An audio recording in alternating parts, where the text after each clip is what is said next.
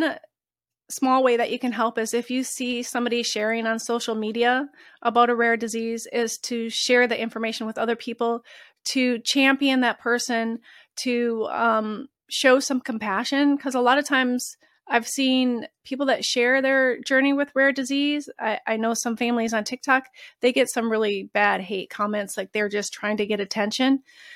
And i want to say yes of course they're trying to get attention they're trying to get attention because they want to save their child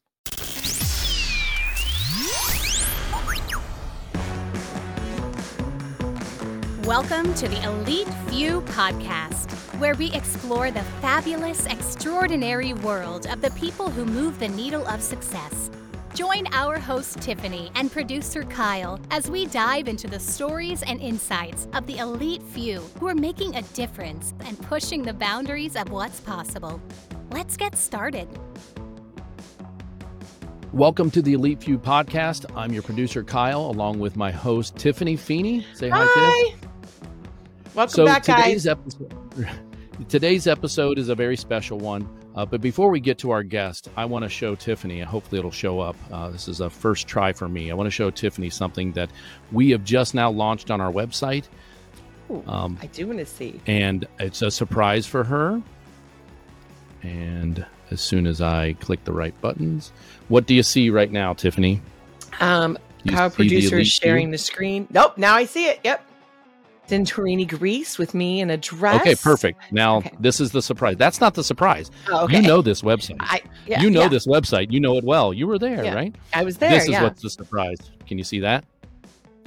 Oh yes, I love it. Sheila cannot see it.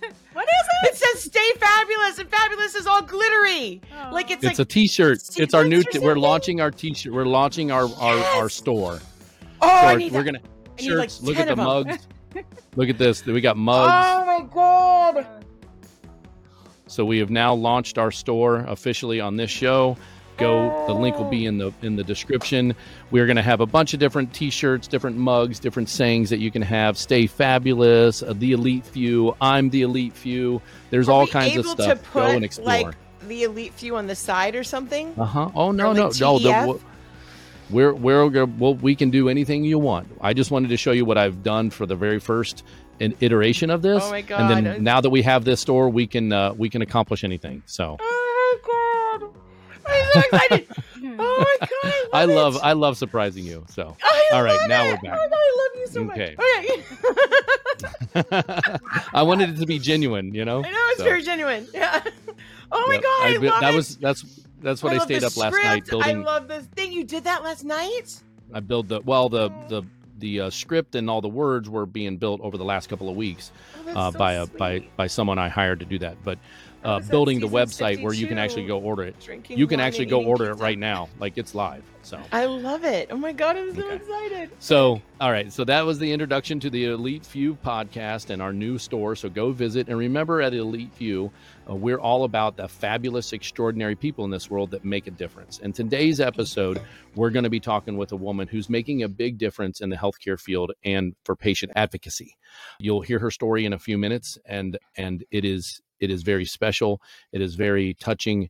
It is very heart wrenching. But plowing through it, her and her family her daughter that's the most important thing of the whole of the whole situation but it's going to show you it's she's going to explain to you how broken our system is and hopefully through this podcast through her knowledge through her advocacy is going to change that for these rare diseases that we're going to talk about so tiffany go ahead and uh, introduce sheila to everybody and and we'll we'll, we'll move on with the show All right, I want to introduce Sheila Hoehn, and she's a daughter named Lily with a very rare disease.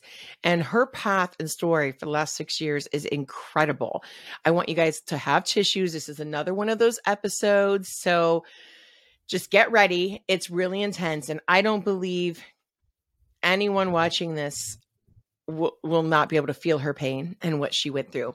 Sheila, Hi. Thank you welcome so to our much. show. Thank you so much for having me and for doing Welcome, something Sheila. Like this. Yeah, thank you, both of you. anytime anytime You have you our have pleasure. definitely um, been through it, and I think you said she was four and a half when she first got Right. diagnosed, or not even diagnosed when you first started seeing symptoms, right? When she was officially diagnosed, how long did that take?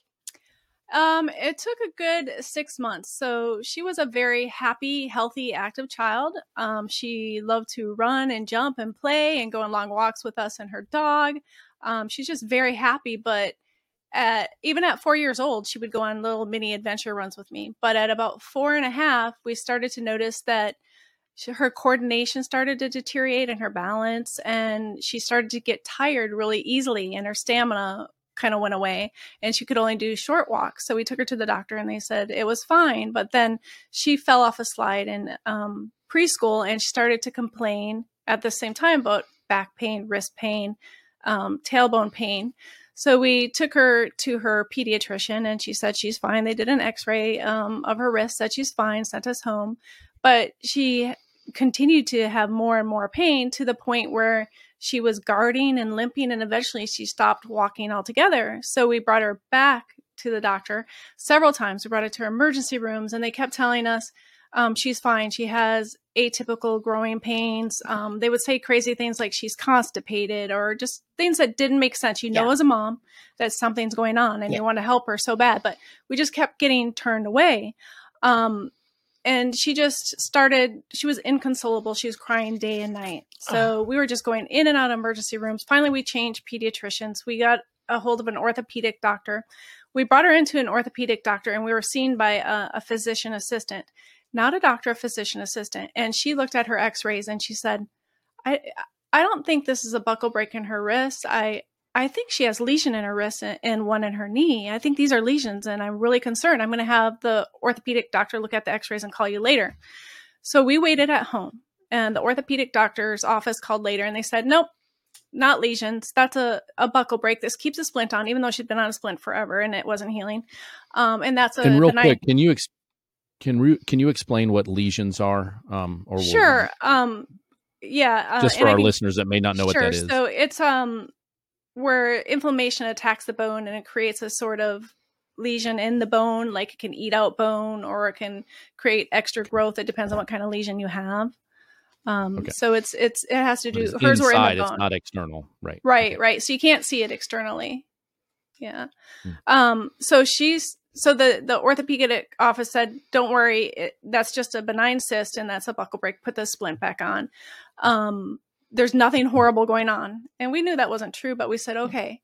That night again, she was screaming and crying all night long. So I called the orthopedics office and I wanted them to hear it. I put the phone up to her and I said, Do you hear her crying and screaming? This is not normal. They said, Okay, bring her in the morning. But that morning when she got up, both her feet were numb. We didn't know she fell down the stairs. So we mm. rushed her to the ER. This time we demanded that they hospitalize her they hospitalized her, but when we got up to our room, a doctor came into the room that we have never met before. And instead of saying, I'm sorry, let's figure out what's going on, she condescendingly looked at us and said, I think this is psychological and she's just trying to get your attention. And at that point, I said, It's fine that you think that. I have a doctorate degree in psychology and I know she's not somaticizing. You do you you can do any evaluation you want, but first do the MRI, please. So we were exhausted. We were just so, so tired and so much pain. And they did the MRI the next day and they said, We're sorry. Um, we think she has brain cancer because she has lesions throughout her whole body. The lesion in her wrist created a hole in the bone and actually created death around that bone. There are lesions in her spine, putting her at risk for fracture and spinal collapse. They're throughout her legs. We don't know what's going on. We think she has brain cancer. Um, so that was a horrible 24 hours until they did the MRI. But to this day, when I talk about it, I still get emotional, and I'm going to try not to get emotional no, here. It's okay. Um, okay. And honestly, I yeah. get angry because, of course, they not they the way they treated us, and they also stole her voice and invalidated her experiences. Um, and you're taught your whole life to trust doctors that they're there to help you, and so you're just shocked and surprised, and they actually made my daughter worse physically and emotionally by the way that they treated her. Um, you know, the next day when they did the brain MRI, they said her brain looks beautiful. We don't know what's going on. She had to be hospitalized. She had all these procedures. She had the lesion cut out of her wrist and the dead bone cut out of her wrist. And they finally diagnosed her with chromo or CRMO, which stands for chronic recurrent multifocal osteomyelitis. And that is the beginning of our journey with the medical system at this point, she has really great doctors, but to get where we are right now, um, we still experience ignorance and egos. Um, when she was hospitalized, well, they're doctors. Yeah, and we have oh, some. I like. We may need to change voice. the name of this uh, this episode to "Ignorance and Egos." I like it. I like, I like it a lot. One. Yeah, but um, for instance, she her disease is an autoinflammatory, autoimmune modulated disease. So she had to see a rheumatologist, and we went to a rheumatologist that had never seen chromo and we but as parents you research and you find out there's an expert in the us that deals with it internationally she's a researcher and a doctor that treats so we want to go see this doctor we asked mm-hmm. her rheumatologist can you send um, can you let our insurance know that we want to see the doctor and she said yes she was going to well we were denied and we couldn't figure out why we we're denied so we called the insurance company and we found out that the doctor had told them that she didn't think it was necessary so i confronted the doctor and she said she got all worked up and she said I am not a technician. I don't take orders from anybody, despite not having any experience um, with Chromo. And for me, I like to be in a room where people are smarter than me and I could learn. Ah. And she could like be a better doctor, but she wouldn't. She wouldn't. We had to pay out of pocket to go point. see you know insurance. that you yeah. have to back down and say you I can't handle this. And and you know, even in your field of behavior analysis, first thing we're supposed to do, if we have not dealt with the situation, say we're going to get somebody right. who's dealt with this right. and is experienced. Right. It's just it, it is the ego of these people with these little degrees that have a D on it. Yeah. And I I understand I could have one someday, but come on, there's got to be some humility in this situation. Yes, absolutely. And that's how you become a better person too by learning from other people around yeah, you, a right. better professional. But um yeah.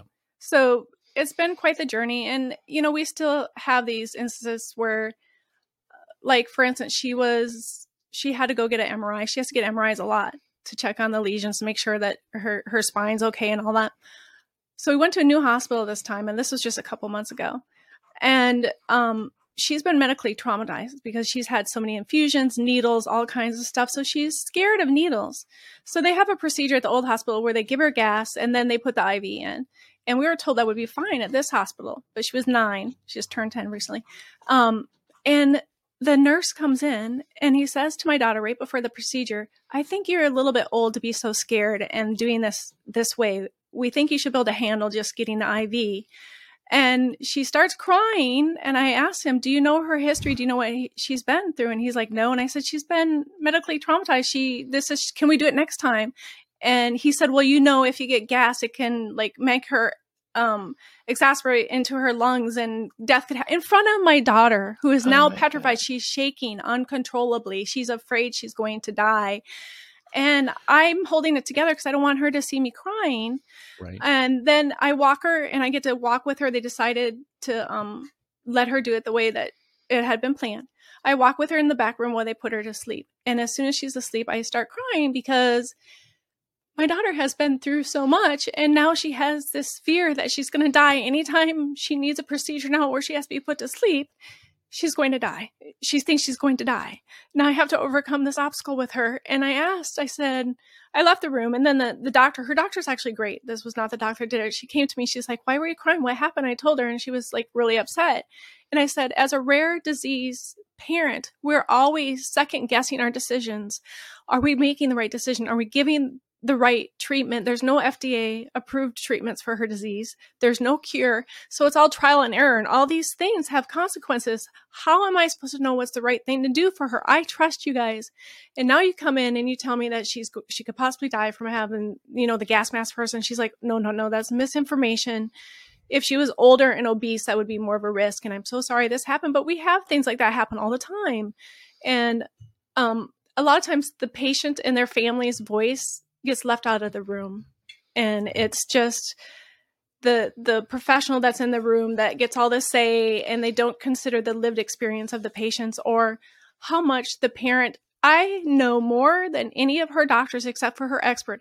Absolutely i'm not saying that to sound egotistical or anything. I know more about her disease than every single doctor we see except for her expert. I most doctors that we go to they know nothing and i have to educate them. I have to tell them about it so I think that there needs to be an approach where the patient's voice is allowed in the room and that you approach the situation from a collaborative stance rather than one where they're talking down to you and they think they know everything. Um, right. You know and yeah, that's that's such a that's such an Im- impactful what you just said was really i know it just punched tiffany in the stomach but it punched me in the mm-hmm. tum- stomach too because we both i'm in healthcare. I'm a i'm a full-time paramedic and i've done healthcare and and in the hospital setting and i've seen doctors do what you're saying and it's always like uh, they leave and i have to like try to fix it you know because yeah it's Mm. because it these people are very scared i mean let alone someone who's been traumatized like your daughter so when it comes to the you know if if if you are a, a healthcare person and you're listening to this i urge you to understand the other other ears that are in the room and and the appropriate discussion that you can have you know with with with a, a family member and to just and to just what what's the old fashioned words that you, you know put yourself in their shoes yeah so yeah uh, to- exactly to, be able to talk properly in front of you know Lily or in front of the the mother or in front of whatever whatever loved one you have. So yeah. Tiffany, you and- have I know that you probably had a comment on that, but because I don't want to get away from it, I just Um, you know, I went through a lot trying to get diagnosis for everything that I was dealing with with my autoimmune issues. And it's been, it was literally a nightmare because you do get that. You get all these people telling you, one, it's either in your head, we're not seeing it on this form. Mhm. I mean, I thought in the very beginning it was a thyroid imbalance, but it kept being, it would pendulum, but it wouldn't go high or low.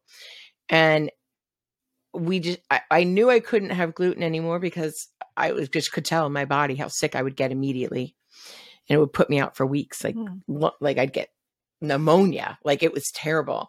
And so we just kept going and going, and going. I knew I had polycystic ovarian syndrome, but nobody would listen because it wasn't showing up the way they believed it should. And they just diagnosed me this year with it. It was too late. I already knew I had it. And I said, Well, I actually told you guys that like five years ago, but you know, whatever. We won't get into what I said, which is what I actually said to them word for word. I said, we won't get into that. And, she, and she's like, all right. And I'm like, you know, my, my issue is even in, in emergency rooms. What you said, the one doctor said something, um, well, you should probably be on a thyroid medicine. I said, I'm sorry. Maybe you don't understand because you're not educated in this disease. Um, and it was for a Hashimoto's thing. I'm like, that doesn't, medicine doesn't help. It's an autoimmune issue unless you're high or low. And the reason most people end up with hyperthyroidism is because they're on that medicine Mhm. and you're putting them on thin roids, which pushes them into that. Now they have two issues the autoimmune dis- disease and a thyroid problem. He's like, you know what? You need to back down. I said, no, I think you forgot you work for me. Mm, exactly. And I, he said, excuse me. I said, excuse me. You're in my room. I'm paying for this. You work for me. Mhm. I said, let's remember your place. And he's like, I don't appreciate. I said, I actually do not care what you appreciate. And I got downright bitchy Good. because I was over it. And I was at a place in my life. I was in my 40s. So, you know, once you hit that, the four, don't you hit the F words? your tolerance goes Yeah. way, way down. You are just like, Right. and then once you hit that second F word, psh, it's, and your confidence grows and you're just willing to say stand Right. your ground and uh, yeah. And I don't even know if it's confidence is the right word because people are like, you got to have confidence. It's the fact that you just know. right It's like, yeah, there's knowledge this and is teal. It's not blue. Mm-hmm. It's not Yeah. green. It's teal. yeah, There's, it's, it's, knowledge, knowledge, and, right? and wisdom and wisdom of the Yes. years and the and the and the stress and the the research that you've done that or yeah. other I wasn't like strong. I wasn't brave. I was Right, like just- Sheila eh, said, Yeah. she's had an expert explain everything to her. She's had the ex- the person, the Yeah. physician that is the the person for this disease explain everything to her in grave detail. And when you get somebody new that may have only read it once in a book, they're they're not the expert, and then they, they need to understand that that they're that the you know the family member or the person dealing with the disease is the expert over them. But it's it's hard. It's hard. Mhm. You know. yeah.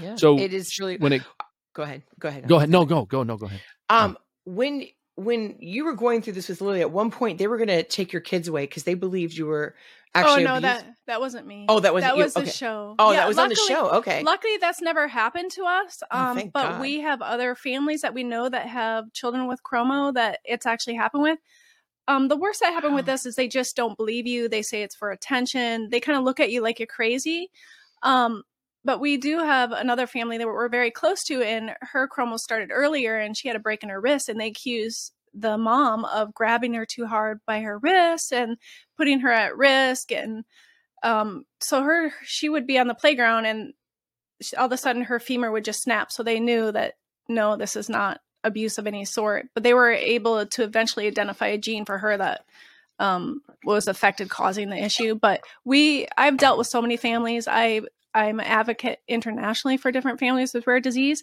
and the stories they tell you are just horrific. It's it's and what doctors don't realize. I I, I read a lot on Twitter and stuff, and I, I follow a lot of doctors. And one recently asked, "Is it more important to?" And he was oh. addressing other doctors. Is it more important to have skill or bedside manner? And it and he was so egotistical about it. He's like, "Oh, skill trumps this," and and all that. And I said, I'm just going to chime in as a rare disease mom and bedside, if you have skill, you have bedside manner also. They both matter because they both affect the physical and mental health of the patient. Yeah. Um, and it's not just the child going through what what's happening it's the whole family like she has a sibling he has his whole life has changed i mean we almost lost our business there's there's so much going on and the mental health aspect is so important i mean i remember at five years old we're a religious family mm-hmm. um, but my daughter's faith is the strongest. How does of, anyone make it through anything yeah, without God? Like right. to me, it's it's crazy. She has the strongest faith of all of us. But at five years old, my daughter asked me, "Mom, what did I do wrong? Why won't God help me?" She asked me this at five years old, at a time when, you know, she's supposed to still believe in magic and and all of that. And so I could barely explain it at the time. But they're trying to make sense of this and the more compassion that you can have the better. You know we're like i said she's she's she's older now. Her faith she still goes through a lot. I mean there's some days she had there's some she's she recently was in a wheelchair for four months. You know um so she's still going through a lot. She's in pain every single day. She has to have painkillers twice a day. Um she has bisphosphonate infusions that are three days long in the hospital. She has blood work. She has steroid infusions. She has all this stuff. Um but her faith in god is so strong um, and I know I'm kind of going everywhere, but there's no, so much that I want to address. That yeah. her disease is also an invisible disease, so you don't see what's going on, and, and, these kids will mask a lot.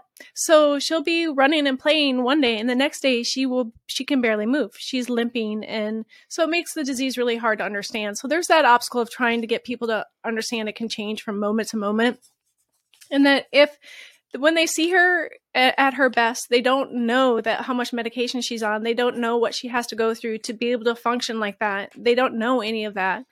Um, and if she were to miss like a day or two of her medication, she would be in a wheelchair.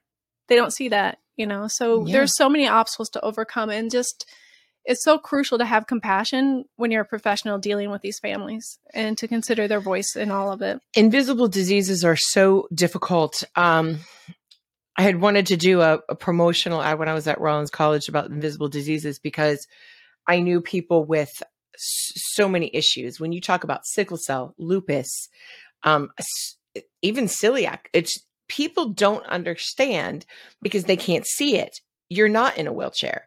I, I didn't understand. I remembered when I was at school and I was refusing the disability things because I could just do it. I don't really know why that made me stronger. It didn't. Because people stigmatize it also. Yeah. I mean, I didn't I don't really understand looking back what my thought process was, but the guy who ran the disability, he was in a wheelchair. He couldn't do anything without a wheelchair. He had dogs that worked for him. He had aides, you know, all the time. And um he was married, but obviously you don't want to put that pressure on your spouse. He had people that came in and just him and did stuff. So he was independently being able to care for himself without putting the weight on the spouse. And um he was discussing this with me in detail. And he said, Let me make this really clear to you. If I didn't use what I need to get through the day, my wife would be stressed and overwhelmed. My dogs would be uh, just anxious and running all over. They wouldn't know how to help me. And he goes, and I would just be like, no, I'm going to get ready myself. I'm going to get dressed myself. I'm going to go to work by myself. I couldn't, he said, I have to, I couldn't crawl to the door. He's like, what would I do? And I said, yeah, but he goes, you have issues too, and you need to fix them. Well, it, the reason I'm telling the story is because even the people with invisible diseases believe I should be able to do this. Mm. And I had a friend with sickle cell going through it, and she kept fighting not to get it. And she ended up in the hospital one semester, and it took her out, and she couldn't come back. She was, she had to have, she almost died that semester. It was really mm. terrible. And I remember when I got my uh, the, the approval to have you know extra test time and uh, take tests privately and to get extensions if I was sick, things like that. My grades went uh, up half a point. So instead of an A minus, I'd get A's. Instead of B pluses, I got A's, and my GPA just went up mm-hmm. after that. And it was nothing different than just using the resources available to me mm-hmm. that I believed I could have to fight uphill. And I think one of the things with Lily is having to constantly fight and overcome everything. It just it ends up making you stronger, but it wears you down. Mm-hmm. It wears you down. And with it, it where I mean, what you and your husband, I can't even imagine every single day. You're watching it on the front line. Mm-hmm. You're the one holding her when she's crying. You're the one mm-hmm. giving her medicine. You're the one watching her not want to take mm-hmm. any more needles. Yeah. And it's, it changes everything. Um, you, it changes the dynamic of your family. A lot of marriages don't make it through it. Uh, it just changes everything. And you, you are trying to do the best that you can. You, you're very sleep deprived. You are up all night researching. You barely sleep. Um, and you're, it feels like you're always, like you said, exactly, you, you hit it that you're always having to fight. You're always having to fight, and there's no respite. And it feels like you've been thrown out into the wolves, and there's no. Yeah. In rare disease, unlike cancers, there's no integrated, comprehensive approach to rare disease. You're just kind of thrown out there. And we'd like to change that. That we'd like a more integrated, comprehensive approach across domains where everybody's on board. You have a, a special team of doctors that are already organized, but you're not. When you have a rare disease, you're just, and part of that is because it's not incentivized financially to do something like that because the, the rare disease um, is so rare that the, the, ins- the insurance companies, they, the FDA for drug approvals and clinical trials and all that, there's not enough money to be made. And so I think that the emphasis on incentivizing it is what kind of holds it holds it back. Um, I don't know if that makes sense, but there's a lot of obstacles and a, a lot of families. I luckily my daughter's school is amazing. Um, but a lot of families I've had to advocate for because the schools just don't understand. And every year when Lily starts a new school year, I go and I, I talk to her teachers because I don't want them to forget. I bring in literature. I, I share videos. I share um, videos from her other rare disease chromo patients. I share it from her doctors. But I go in and remind them because um, even though I'm repeating myself, it's new teachers and we want them. You walk this balance. You want compassion for your child, but um, as I shared with you, I, I, have a dual master's, a doctorate degree. I have post grad work at Harvard and Hebrew U. I want my, I do want my child to excel. I want her to um, fulfill her potential. I want her to excel. I expect her to excel. I'm not trying, parents are not trying to get away with anything when they ask for that extra time on a test or whatever. And you're so afraid that they're going to think that you're just trying to ask for a favor when, when it's not that it's just that you know what your child has to go through and you just want some compassion and some help to get to get them there. And luckily her teachers have understood but a lot of teachers don't. And it, that's another obstacle that rare disease families have to face is just the school system all the time. I think everybody um, doctors the legal system for sure um, teachers everybody they overlook mental health. Mm-hmm. and like what you're saying bedside manner matters at the top priority there's no exception. I've literally, my sister was there with me at the emergency room watching a doctor not look at me and read off a page what was not wrong with me. Read off a page. Oh my word. Mm-hmm. The doctor that was standing there, she's like, So there's nothing wrong. I said, Look at me. I am swollen. And it was like this swollen up under here. She goes, Yeah, I don't know what it is. It's not lymph nodes. And I looked at her and I said, maybe it's because you're not aware it's not weight. She's like, excuse me. I said, I'm sorry. This is when I get really bad. I get really bitchy in emergency rooms. and I'm like, I'm sorry. It's it's because you're skinny. So you actually don't know. And at the time I was like 45 pounds less than I am now. and so I wasn't like really big, but it just would always hit me to the point where the doctors aren't listening. Mm-hmm. And um then I say things that I mean and that's that's where we get in trouble. And we were there, and the doc, she walks away, and the doctor looked at me, and he goes, "I don't need a pay a paper with lab work to tell me what's wrong with you? Wow. I'm looking at you. He goes, Some doctors are so blind to looking at a patient and actually having bedside manner. Yep. He told me this. Now I'm going to give him credit because he was Irish. So I'm going to chalk it up to that. That's why he had a soul. And he said, and he said, I literally am looking right at you. You have an infection. This is hot and swollen. There's things happening. I don't know what is going on. I don't know what it is. Um, this is right around the time we found out I had an autoimmune issue, but we just didn't know what was Mhm. causing it. And I would wear down, and I still have issues where I wear down, right, Kyle? Like I'll something will happen, I'll get cross contaminated, and I wear down, and it's like someone just pulls out all my batteries, and I just I lose my my bump, and I, that's that's not frequent. It's spaced out. You're dealing with it every couple days. You're watching Lily have her batteries gone all the time. You have to refill her ev- every few hours. Mhm. I can't even imagine the pressure as a parent going in that. But the mental health that they overlook is just disgusting. And I feel like uh, I know Kyle as an EMT is trained on that Mhm. to address, and he's had cases where he shows up and those people aren't going to make it, and he has to hold their hand and talk to Mhm. them.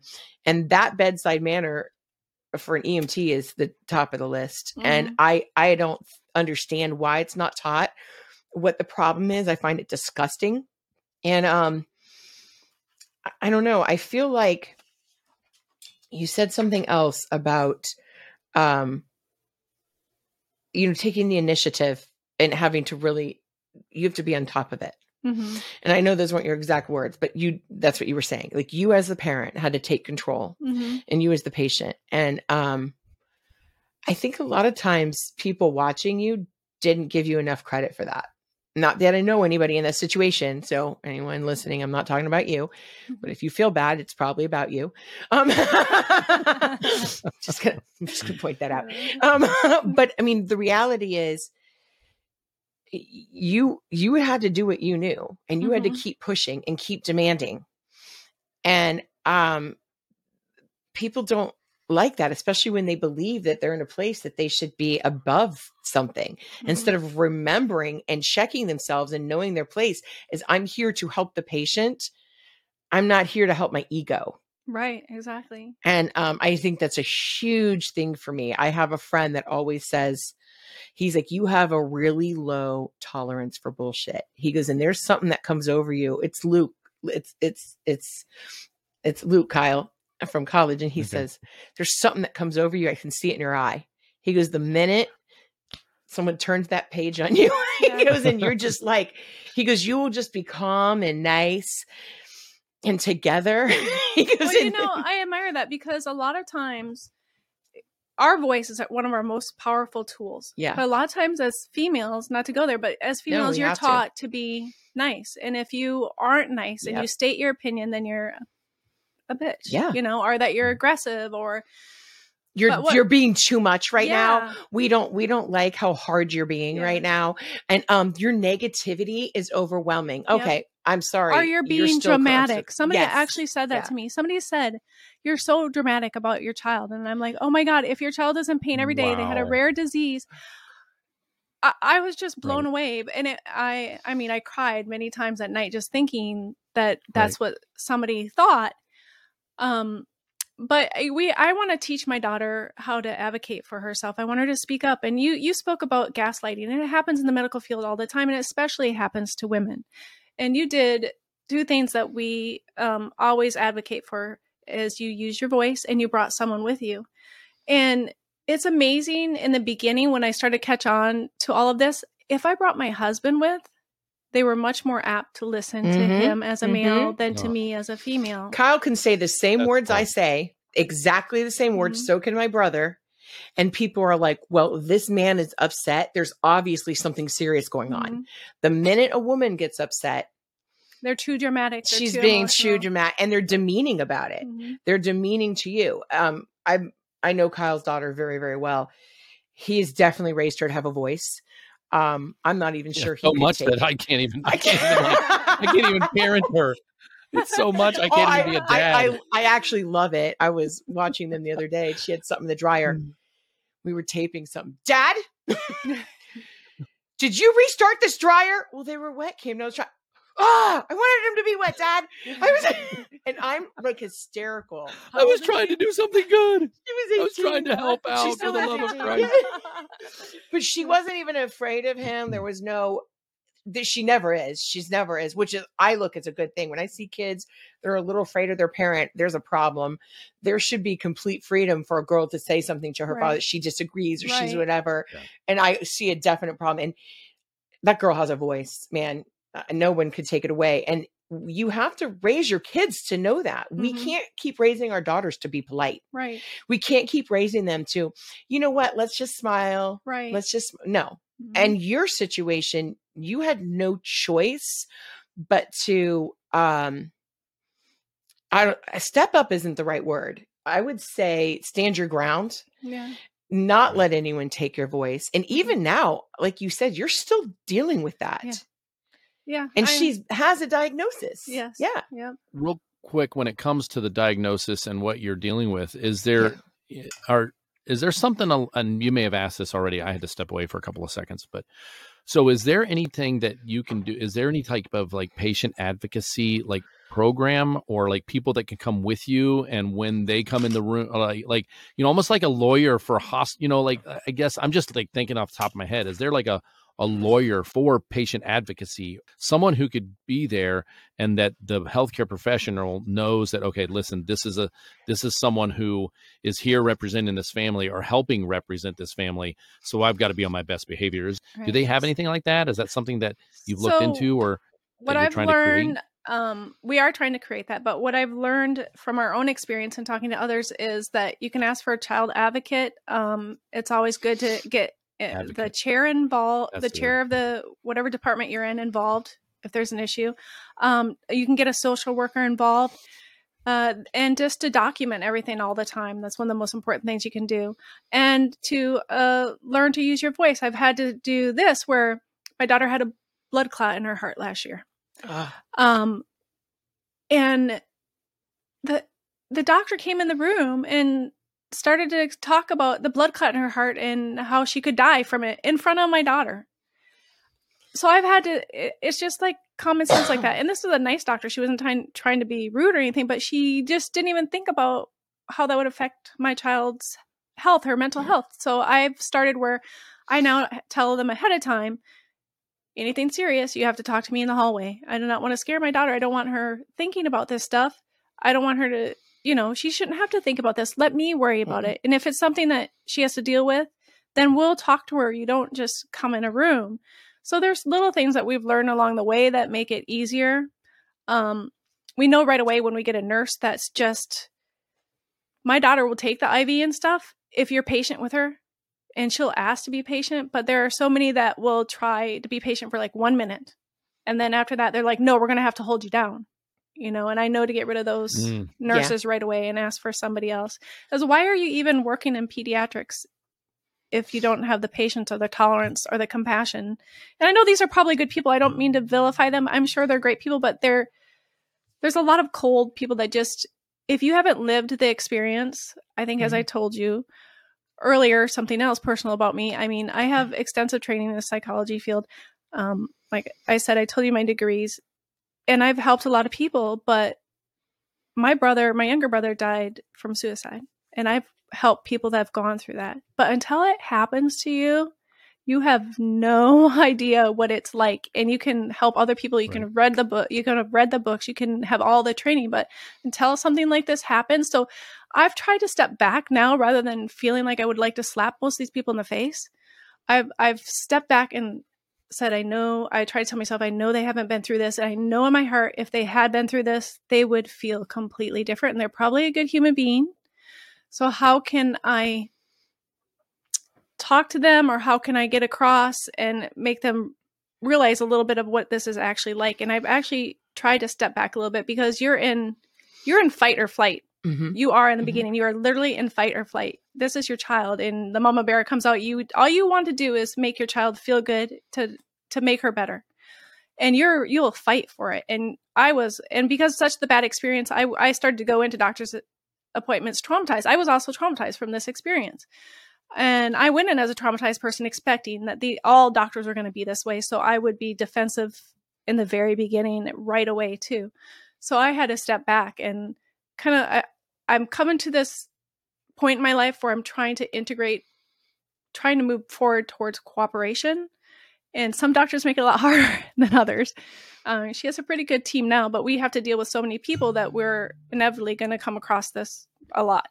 It's just the way it is out there. Until, like you said, they get more training, uh, training as far as bedside manner and compassion and how it affects the mental health, because your mental health affects your physical health. Yeah, it absolutely, it absolutely does. does.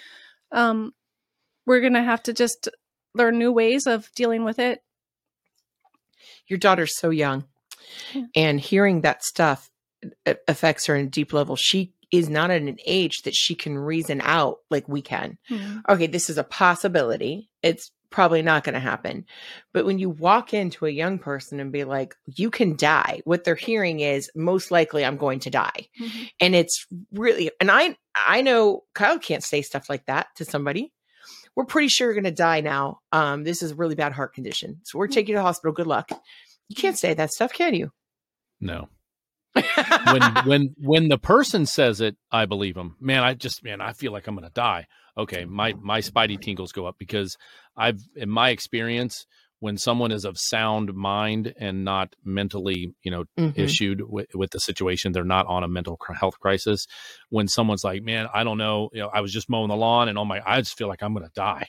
I'm like, "Oh, it's on now," because I, in my experience of 25 plus years in the healthcare field, I've seen people start to die as soon as like not as soon as they say it, but it's inevitable that they're they're going to Yeah. head down the drain like that. So like when it comes to us saying that to someone, you know, when we sign them off, that's a time when we can kind of get a little more blunt with them, but they're also trying they're refusing care. So we can like, okay, listen, you know, you could have this, this, and this, and this happen. That could be even something from a fall where they hit their head and they're an elderly. Okay, listen, we want you to go to the hospital because you're in the danger zone with being an elderly who hit their head, who's on Coumadin. You could have a stroke from this. Like, I need to be blunt then, but there's a time and place for bluntness. You know what I Mhm. mean? Absolutely. So- And uh, you have to consider the cognitive ability, the cognitive ability of the person and the emotional um their emotional age, all of that to process it. Yeah. Yeah. I mean, wow. I, I don't, I, I just don't even know what to say because the, the trials that you are going through with your daughter and watching her be in this daily situation. I mean,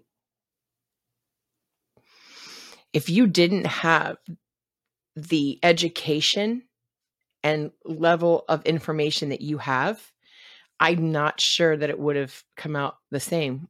I, I think your ability to stand your ground and just be able to keep demanding for more, because it could have been years that you were taken around. It was you demanding each step that caused them to be forced.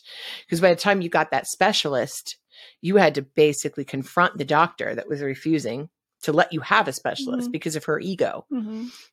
She doesn't have experience in it. She couldn't do it Yeah. she just wanted to believe she could and try and use your daughter like a guinea pig in her practice. Mm-hmm. And I mean, to me, oh my goodness.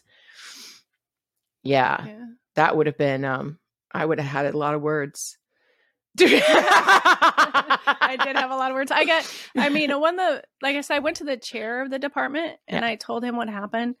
And he was so apologetic that he put me on a committee for the hospital where I talked to other parents and doctors about what it's like to have a child with rare disease. And I, st- I sat on that committee for like a year. I love And that. So I was able to enter. I hope it made a difference, but um, there's little things that you can do to try to combat all of that. But it's Okay. it's exhausting. It is. It is yeah. exhausting because you're already trying to take care of your child. That I'm telling you, we are in and out of doctor's appointments and hospitals constantly. Your whole schedule. and yeah. then it's you're trying to. We have a small business. We're trying to run that. We're trying to take care of our son, our poor son, who's been oh. He's on the kind of on the sidelines. sidelines. He's on the sidelines. He's Yeah. got to take a second there, seat. yeah, Yeah. his whole life has changed. Yeah. And he You know? and Kyle's right. His he's now yeah, he, he's got like a middle child syndrome and he's not even the middle child. yeah. and then he's got you know you try and i'm educated so i try to make sure he didn't get left behind but he he went through this phase too where he even though we were told he we told him he, she's not going to die you know um, he was afraid she was going to die. He's worried about all these things. He, you know, he's Yeah. she's also getting all the attention. He's never said he's he's they're so beautiful together. They get along so well. He carries her around everywhere. But I worry that you know he didn't get the same attention. He didn't. I know he's he's not resentful, but I still wanted to be able to provide it to him too the same the same amount of attention. But you can't. It's you. You're barely sleeping. You're researching all the time. You're running from one place to the next. Now you have to educate professionals about what's going on. You got to sit on a committee. You have to do all this other stuff. It's like I would pull over. I still do pull over sometimes between visits and stuff, and I just sleep in my car. You know, Wow. you get it where you can. Just no, to- it, i- it is. just to It is. recharge. You got to recharge your Yeah. batteries, and that was going to be one of my questions too. Is Yeah. what are you doing for yourself? Do you and your husband play tag team on times where you can like go do something that is, you know, for yourself? I mean, we put so much time into this situation, and and I know Tiffany knows when my mom passed away 23 years ago. I Mhm. was the I, it was for two years it was me and partially Yeah. dad Yeah. but nobody else none of no other siblings so but I there was once in a while someone would say hey I'm gonna come and watch mom you go do something like you go do something and that was help very very helpful do you guys do that for one another or what what kind of what kind of um what kind of things do you do to help keep you strong I guess is my well, question I do have a great husband. Um, he tries to come to as many appointments as he can with us. Uh, but you know, our relationship has I, don't want to say suffered, but it, it's changed because. We don't, you know, go out dating like we used to. We're not like out hanging with hanging out with friends and like I recently had my 50th birthday. party.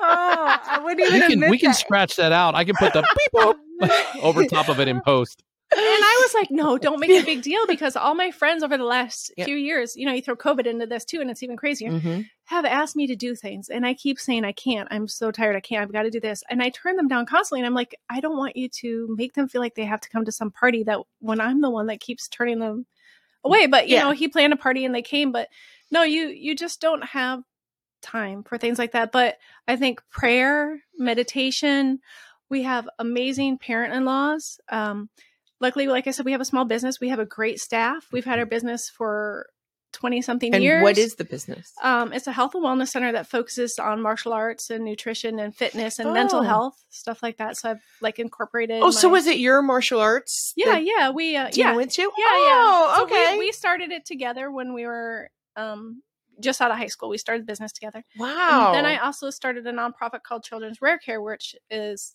advocating for other families with children with rare diseases.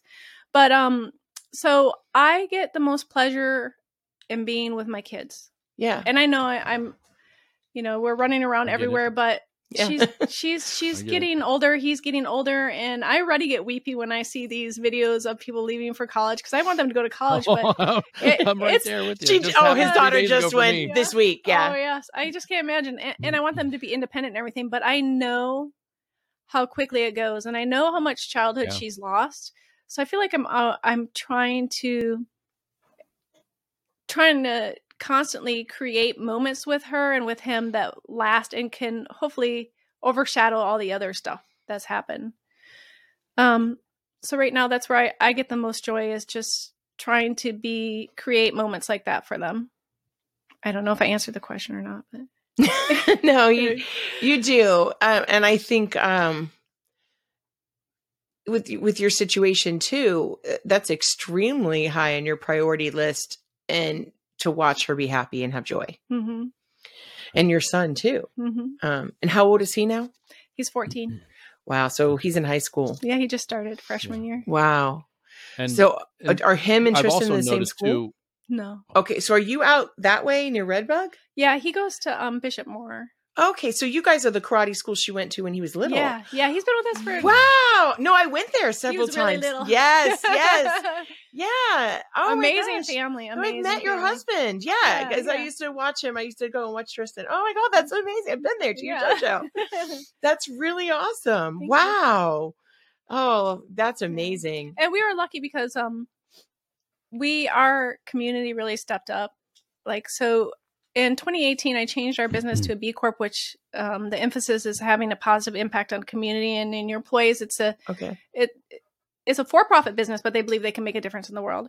So we started to get involved really big in the community and do a lot of pro bono work and just and I think that almost prepared for a two two years into that, and all of a sudden my daughter became sick, and our community mm. just stepped in. Our employees, everything, they just stepped in. And if we wouldn't have had them, I don't, we would have lost our business. We would have just, oh. it would have just been horrible. I cannot thank God enough or thank our community enough thank our staff enough for for being there for us thank our family. I mean our mother-in-law and father-in-law just have been amazing. And so we have we have that support but at the same time you just feel really really lonely. And i don't know if that makes sense. You feel super lonely and you're constantly feeling desperate and well when we're done taping i definitely want to pray for you Thank you. There's some frankincense in the other room. I'm serious. Yeah, I'm serious. I'm but, uh, and I wanted to share something else. Despite all of this, my daughter is a happy kid. She is. She's a happy-go-lucky kid. I mean, she goes through her moments, and she's had counseling for anxiety and stuff like that. Yeah. But she has hope. She's a trooper. She she has strong faith. I mean, Great. So. Well, not a lot of that comes from you too, and how you have how you have acted around her and not in panic not in not in derangement like you said you had it was everything you could do to not cry when the doctor was telling you this stuff and or when they were telling you about procedures and then they put yeah. her to sleep for her iv and you were like what the heck is going on like yeah. don't talk like this in front of my daughter like like you have been such a rock for her from from how you described it uh, for your family for your community for your for your employees you know for everyone to hear and see you know you are you are such a strong person and and I've only known you for an hour. You know, it's like I want you on my team. but you know, if I ever have to have a team, I want you on it. Oh, um, one you. thing I did want to ask you was, um, let's. I want to kind of go back to your son, fourteen year old son. So, do you do you notice that? Uh, I've noticed in my life when when when there's been a sibling with a a, a, da- a, a sister or a brother who is either you know Down syndrome or or a, a, some sort of disabled of some sort or some sort of sickness that have caused them to have bad you know bad you know bad stuff happening to them and all this struggle and all these tests and all these hospitalizations all along the same lines. Do you find that your son is is becoming a stronger person because of that? Like do you see oh, that yes. in him? My son is so strong. I'm so proud of him. I'm i'm proud of him because of the person that he is. He didn't get jealous he stepped up. He carries her around everywhere. He takes care of her. And I saw when he started a new school after COVID, I found out from the teachers that for months there was this kid that had a broken leg and nobody was helping him out. For months, my son would carry his backpack everywhere he went for him. And I found this out from the teachers and the parents. They they called to say thank you and everything. So I see that um, he has compassion for other people um, so that's fantastic. I, I think that, you know, I don't like this. You have to look on the bright side. And I think it sounds weird to say, but I think that her disease has made me a better parent, a more loving parent, a more patient of parent. Of course um, it has.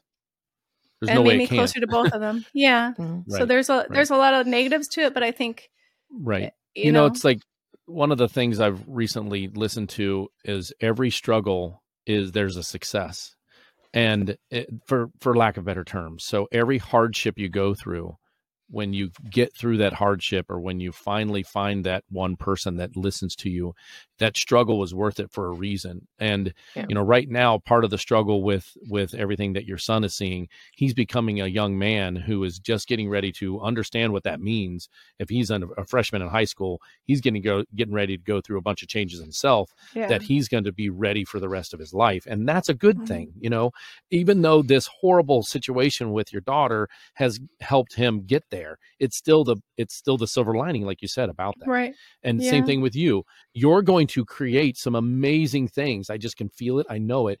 But what you're going through is is going to make you the strongest person to be this advocate that other people like you aren't going to have to go through the timing like you did they're going to be able to bridge that gap of of uncertainty and of confidence and you're going to be the one that teaches them that and that's a good thing so you know just know that the struggle that you're going through it's it is all for the good whether it's the good of how you're caring for your daughter or if it's the good for the next person up that that may you be introduced to you that you're going to help accelerate that process even though you had to go kind of through it the long way unfortunately Thank you for saying that. If I can just help one person, just one family, Mm. I think that's that what this be- podcast that's- is about yeah. we just want one wanna yeah, that's, and I think a t-shirt one my daughter, uh, she um, she's dead set on being an anesthesiologist. She wants to be the one that's there to help them feel relax before they have to get any IVs in, and she really just cool. she she just wants to be the one to help them stay calm. And when she talks about it, it's, it's really cool to hear. So, I mean, I think it's going to make her also a more compassionate person. Yeah, that's awesome that's awesome I imagine. I can't wait to meet her someday. I can't even imagine. Um, and 10 is such a, she's already very, very aware. right About that age is when, you know, 8, 9, 10, 11, where they're becoming very aware. And for her, I think it had to start much sooner because she was forced into that. Mm-hmm. and she had to have an awareness and she knew it i mean it wasn't like she could just be five or just be Mhm. 6 Mm-hmm. and um, my friend's daughter has um, crohn's and was hospitalized very young they didn't know for a long time and she says that now she's 20 she'll be 20 this month and she didn't know really like ever what age that she wasn't cognitive about her disease Mm. and that there was a serious problem and for years we didn't know that she would make it Mm-hmm. we i mean now she's at a great weight um i mean so happy to see her looking amazing but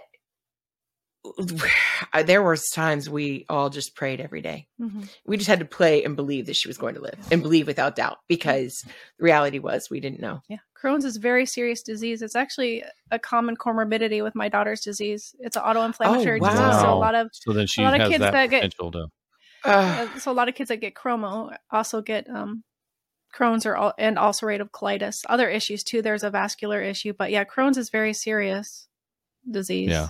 Um, oh my so word is do you is there anything that you want to tell our listeners uh, like some place where they can go and and learn about advocacy anything you want the, what you would want someone to know that may be in this situation um, to where they can start where they can where they can go to either get connected with you or to organizations that you found yes. um, anything else that you can like Yeah. you know the like put your education hat, hat on and see like you've got the stage and everybody in the world can hear what you have to say about where they can go to get this help. Do you have anything well, to say you, about uh, that? You're always welcome to contact me directly through Children's Rare Care um, at gmail.com, children's rare care at gmail.com.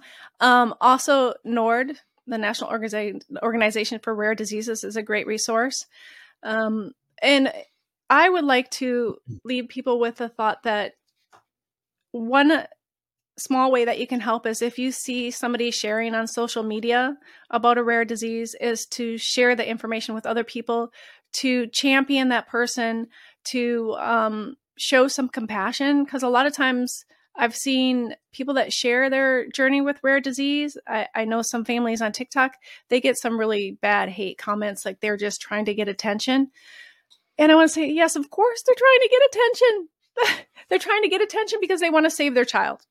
They feel first first of all they want to save the child they want to get the information out there. They also are very lonely and desperate.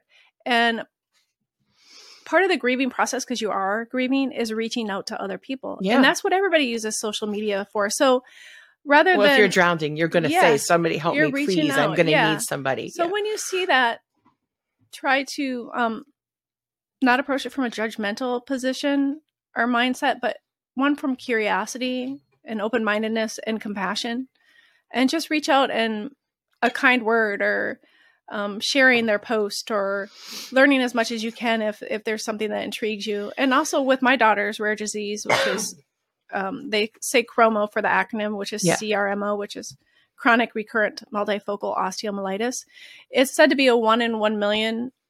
It's a rare disease one in one million but they think the prevalence is actually higher. So recognizing the symptoms which is um, exacerbating excruciating body pain And a lot of times they get, if you know somebody that's been to the doctor over and over because um, they have had terrible leg pain, back pain, and they keep getting told that it's, uh, you know, just growing pains. Um, some of these families have gone so long that their child's spine has actually collapsed. They've been turned away so many times. Mm. They have bone breaks, Oh, bone God. deformities.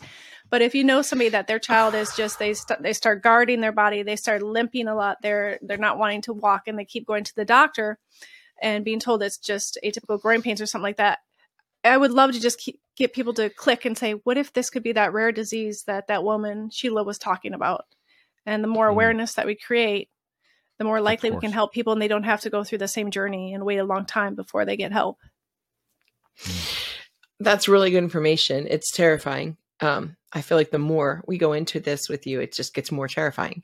I did the longer we talk, I'm just like, wow, is there can this be worse? Um, so this is great information. And you said the name of your website is Children's Rare Care. okay. And that is great. And that's your group. You started yes, that. yeah. Okay. Is that a dot com or dot org or Dot org. Wow. dot org? Okay. Okay. Children's Rare Care dot Rare org. Care. I have, uh, and you can contact me directly through email also, or Right. I don't mind sharing my phone number. I have people call call me internationally, so I'm also on social media. Okay. So, yeah. Which which ones? She, uh, Facebook is probably the best way to get Okay. a hold of me. Uh, I'm also on Instagram and Twitter, Okay. but but I would like to say if you're finding me on social media, it's Sheila Rochefort hyphen Hoehn. So it's Sheila Rochefort R O C H E F O R T slash H O E H N. yeah. Right. No, it's wonderful. I, I'm I'm impressed. I mean, th- I think my favorite thing is the B Corp. Um, you started that before these were problems. You were already this person you needed to be to be able to, ha- to ha- handle this trauma, and I feel like this just that says so much um, about God and the universe and how He literally makes sure you have what you need. And people don't understand. They're like, "Yeah, well, why did this happen?" Well, that's not how it works. We all know that um and uh, maybe people don't really understand that it doesn't work like that i, I don't know I've, I've had a lot of people say stuff you've seen people say all sorts of things and um i mean you know it's very clear we're going to fight with tribulation sickness and, and death Mhm. it, it says we're going to deal with that it's not a thing um Yeah. but you you can't just expect to have nothing but the reality is you were you had so much with you when you went into it Mhm.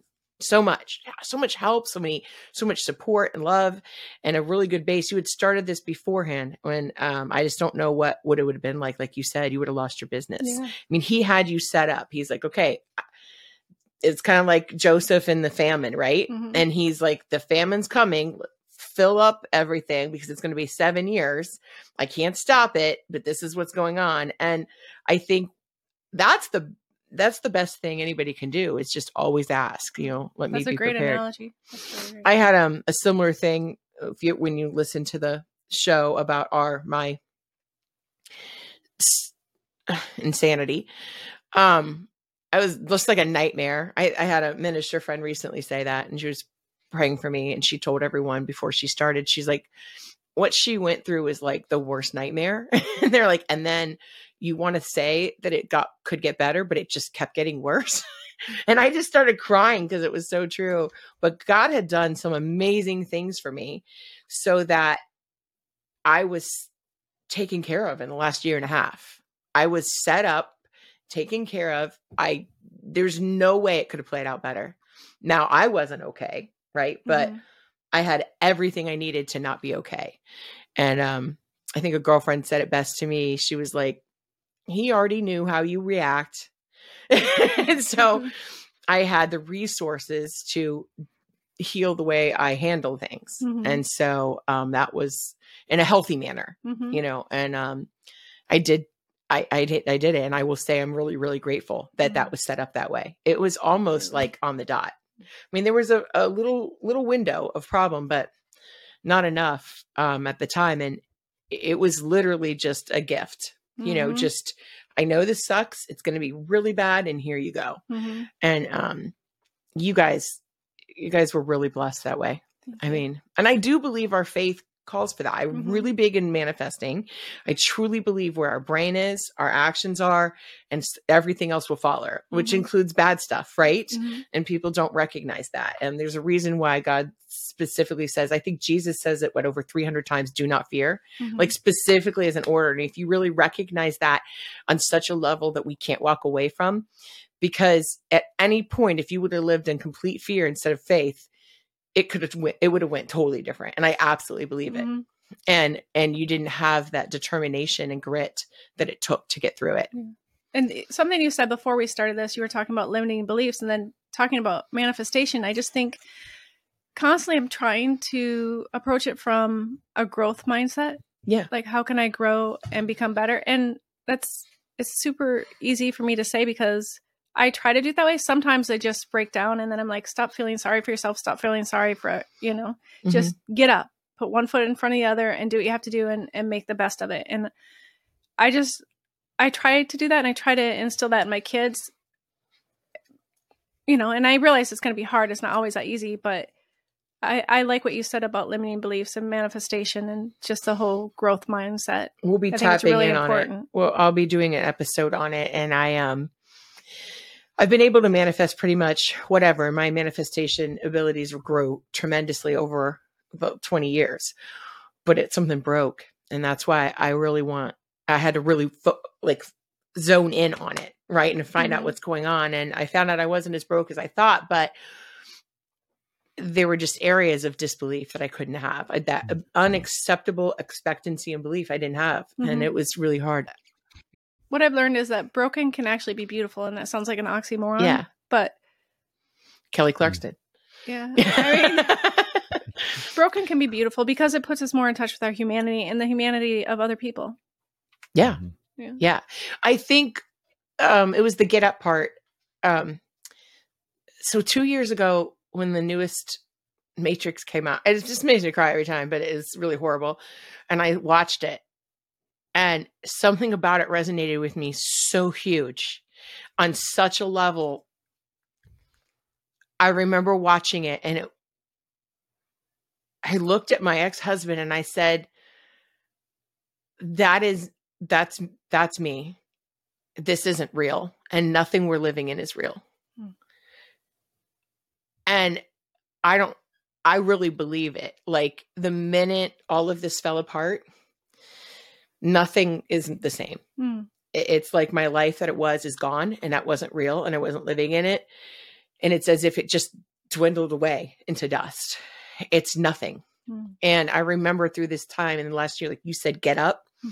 I don't know how many days I just was like, get up. I refused Mhm. to have a day where I spent the whole day in bed.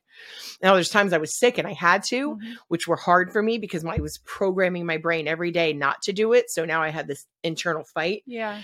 But I, I just, I don't know. I, I will always use movies as references and songs. So people watching, you should just get used to it. And if that's not you, just watch a different show. Um, I, if you're not watching sci-fi, you probably shouldn't watch this show. Um, I have a really Well, there's a there's a little earwig. There's a little yeah, there's a little earwig at the beginning and the end of every one of our shows that uh, that pays R2D2. homage to our love of of R2D2.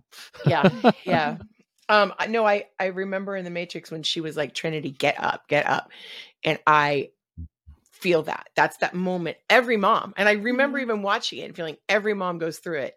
I had no clue how bad it was going to be and you you said it there's times you get up and you're just like get up. And for you i think you had reason. You've got your kids. Mhm. you have that's a huge thing to get Mhm. up for. I didn't really have anything i had Sometimes harder to fight for ourselves than it is to fight for the people we love. absolutely because i will not i would throw myself under a bus for my kid Mhm. a million times over but when you're the only reason you have to get up Mhm. there's um that's it's not easy Mhm. because it's not a good enough reason sometimes and um there's that part in the in the new matrix where she remembers who she is and i remember watching it and it changed my life for the first time and i knew it at that point i was not this person and it was every time like the first time we saw it and he was like you're crazy you're ridiculous but i knew it and he goes, I know somehow you're going to blame this on me. And I'm like, literally thinking in my boot- brain. Here's another new one. If the boot fits. Say that again. If the boot fits. I mean, really, it was. It was. There was just this moment of knowing it. This was like two years. I mean, and um, I look back on all that stuff and think about everything it was and everything I went through, and oh dear God, when we go through it, when you watch my show, you're just be like, wow. Um, I'm I so still excited for your show. I want to see every single episode. I mean, I think you're gonna still wish. I think you're still gonna be glad you're in your situation. I think you're gonna watch. good. your- give me some perspective. you're then, gonna right? watch my show and you're gonna be like, "Wow, I am so glad this is my plight. I really don't want that." it was, uh, yeah. I mean, there is, um, it, there are things that happen that make things look easier, right? Mhm. And um, I think that God, you're you you have to have strength through it, but really faith. We mm-hmm. talked about that before we started taping. How do people make it? Yeah. How do they make it? What are they? I mean, people are like, I just believe it'll work out. That's great. And I'm glad because that's still faith in something, right? But I don't know. I think I can't make it. I mean, I- I don't know. Kyle and I pray together quite often, and I can't even imagine getting where we are now in this episode, this show, this series of everything we're doing without prayer. I mean, there have been many, many times where we just had to stop and pray. Mhm. And I'm glad you have each other. That's amazing. yeah. Well, I, you know what? I have, he can tell you, I have a really good friend group. I have a good support group. Mhm. Yeah. I, I mean, s- really, really thankful for it. Like you said, if you, the community and your, and your stuff, you had already started that, they were just held you up. And Mhm. I, I think that's important. I think we need to put ourselves out there because you never know. You never know. Mhm.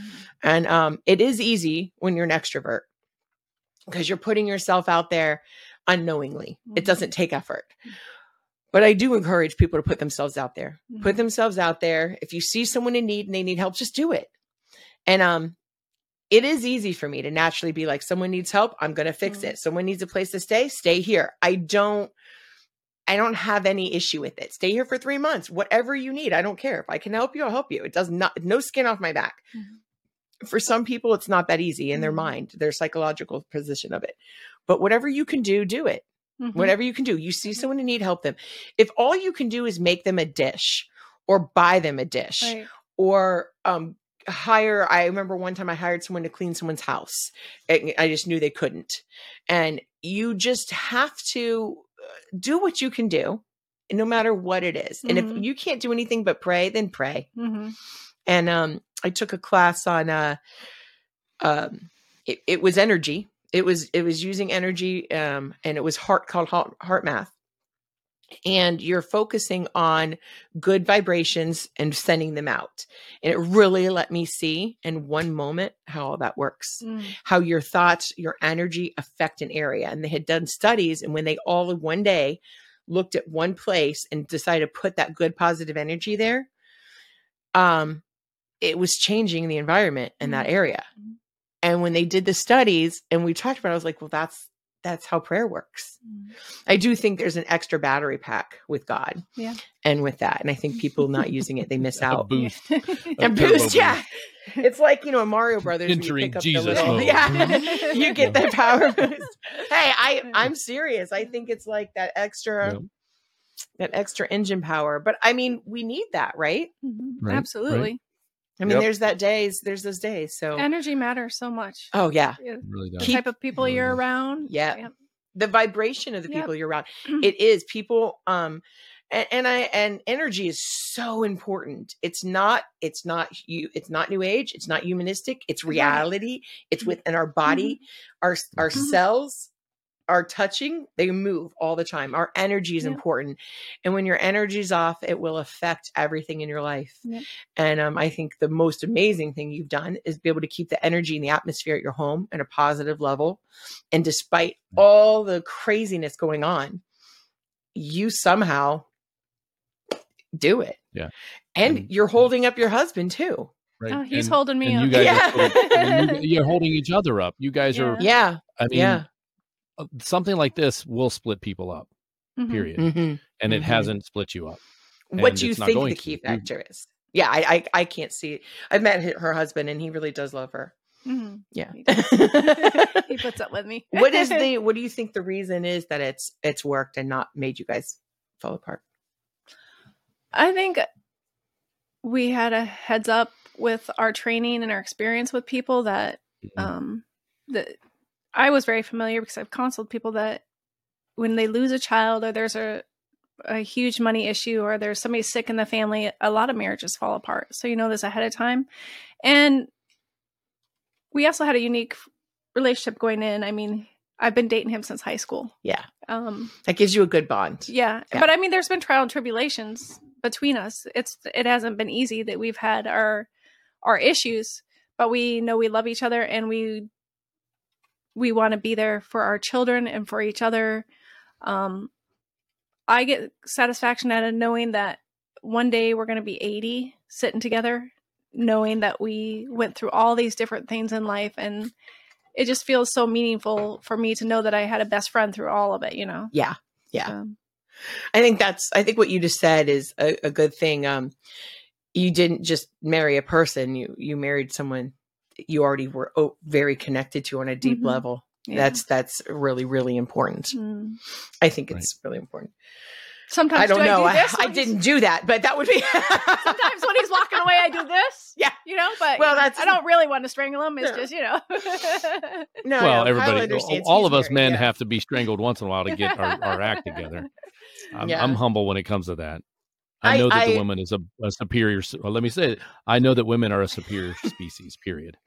I get He, that. he was. I knew that back when I. I knew that because of my mom. Yeah, I was gonna say that's, that's Ellie. Yeah.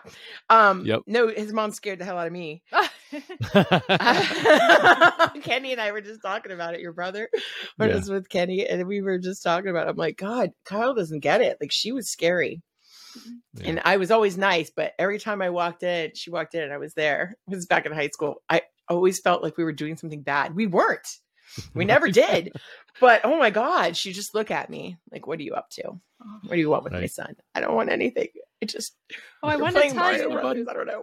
we I were wanted- there. tell you also, my Well- daughter she she's written two children's books. My daughter, my son Yes. wrote. Wow. wrote this- oh my this gosh, one where can they get them?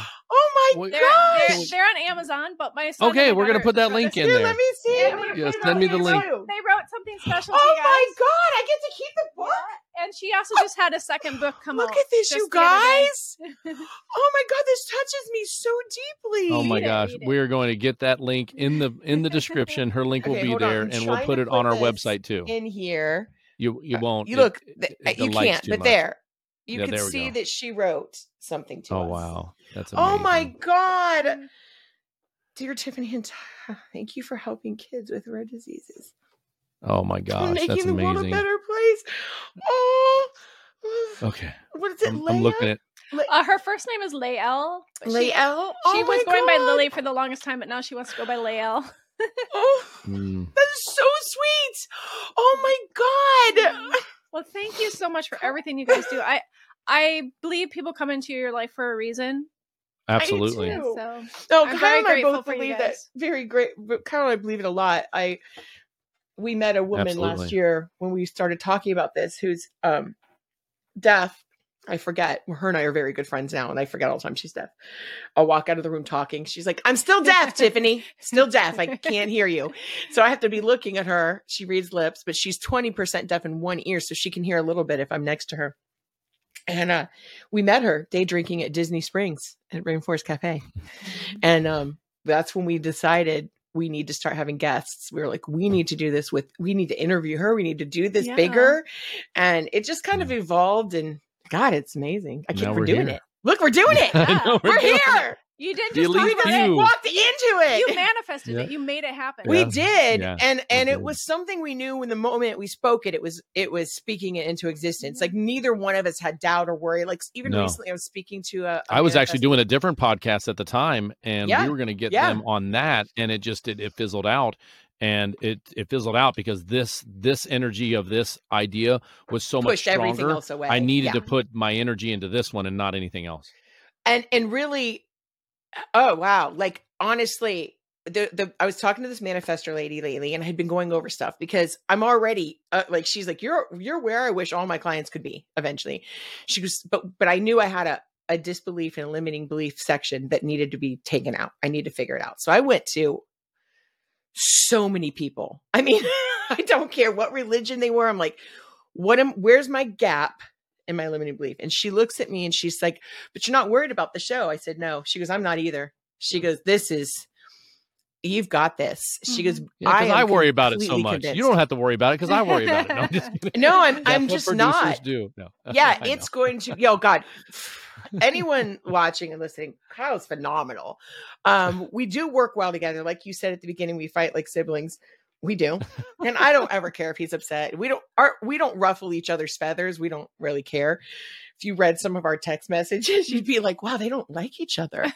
There's a lot of F words back and forth in this. That's yeah, wow. He just he just said that to her. Oh my god!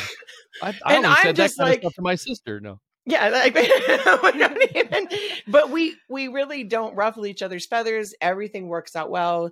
We are we understand each other's issues, and that um, you know, so it works out really nice. But he's very compassionate, and this is what I like about it is to not making me be different. Like you said it with your voice the first day, I was like, "What are we gonna do about my mouth?" We're gonna get letters, and he's like, "They're cause comments, and they make money." He goes, but we're not changing Tiffany. Right. He goes, we're not, which is something I never heard um in my marriage ever. Um, it was always you're not good enough and you, you know, and you gotta be different. But I I knew that I couldn't be different. I knew that what the energy I have was the greatness. Mhm. And I also believe when people are short-sighted, like doctors, attorneys, people who ha- believe that they've come to this level of knowledge that now they know all. That's that is a limiting belief in itself. Mhm. I think absolutely. you're dealing, you deal with that with the rare diseases, you deal with it with the invisible diseases. And I think that, you know, circling back to all of this, we have to, um, we have to stick together and keep people's voice. You have to give people encouragement to keep their voice and to teach them how to use that voice. Mhm. And I think that's what you've done on many occasions, especially with this helping people with suicide recovery. I mean, in everything you're facing right now, my word. Yeah, your faith is everything. So, all right. So, we Yeah. do want to wrap up, right, Kyle? So, let's do that. we're, we're pushing let's that. We're pushing one. Yeah, yeah. I love let's it. see- Oh, yeah. I, was know. Oh, looking. Oh, yeah, I was like, t- this is great. That's the one thing is with Kyle and Tiffany in the room, we could we could talk. We could talk even through our sleep. We can still have a talk. So That's great. I don't know if she saw our intro yet, but that was pretty funny. yeah. So we we've got to uh, do more funny because people watch it and we all have all these crying like, this is all episodes. serious. Yeah. Yeah, Like, no, there's no That's laughing. that you guys are. That's what's great about you guys too is that you can talk about these issues, but you're so witty and clever that you can make you know you make it fun and funny too. We're witty and clever, Kyle. Oh, Thank you very much. Well, I, don't wish I was there I to know give you. Jen thinks we're witty and clever. Sometimes we're doing stuff. Yeah, and she's yeah, like, we're just a little too much for her, but she's "All also right, an guys. introvert. All right, She's I an extra introvert, Leave the room. You guys have fun. Um, and not in that way. no, she's she's um no, she trusts us impeccably, but the point is she just we overwhelm her. Yeah. When the two of us are together. we even asked Well- her if we came to Disney, do you want to come? She's like, No, I don't want to do that.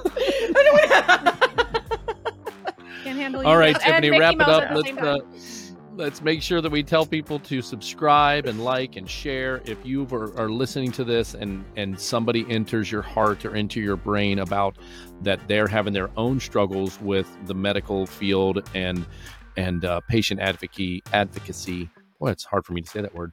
If you know of anybody that way, if you are dealing with that yourself, don't hesitate. Uh, Sheila has put herself out there to help you out and to be at a, a, a voice of understanding and direction that you don't have to start where she started. You can kind of catch up through her experience, which is what what the elite few is all about. We're bringing you people that are trying to help you accelerate your situation, whatever that may be. Yeah. So, like, share, subscribe, and Tiffany, got anything last things to say? I absolutely do. Thank you guys so much for joining us again. We love having you here. We love you. We're so excited that you're joining us and stay fabulous. And that's a wrap for this powerful episode of The Elite Few. where we chat with those people making this a fabulous, extraordinary world, who are making the difference in the lives of others. A huge thank you to our host, Tiffany Feeney, and our extraordinary guest, Sheila Hoehn. Please share her story with everyone so we can make that change in children's rare diseases. Remember to like, subscribe, and share our podcast. Your support keeps us going. From all of us here at the Elite Few, I'm Kyle Goodnight. We thank you and look forward to catching you on the next episode.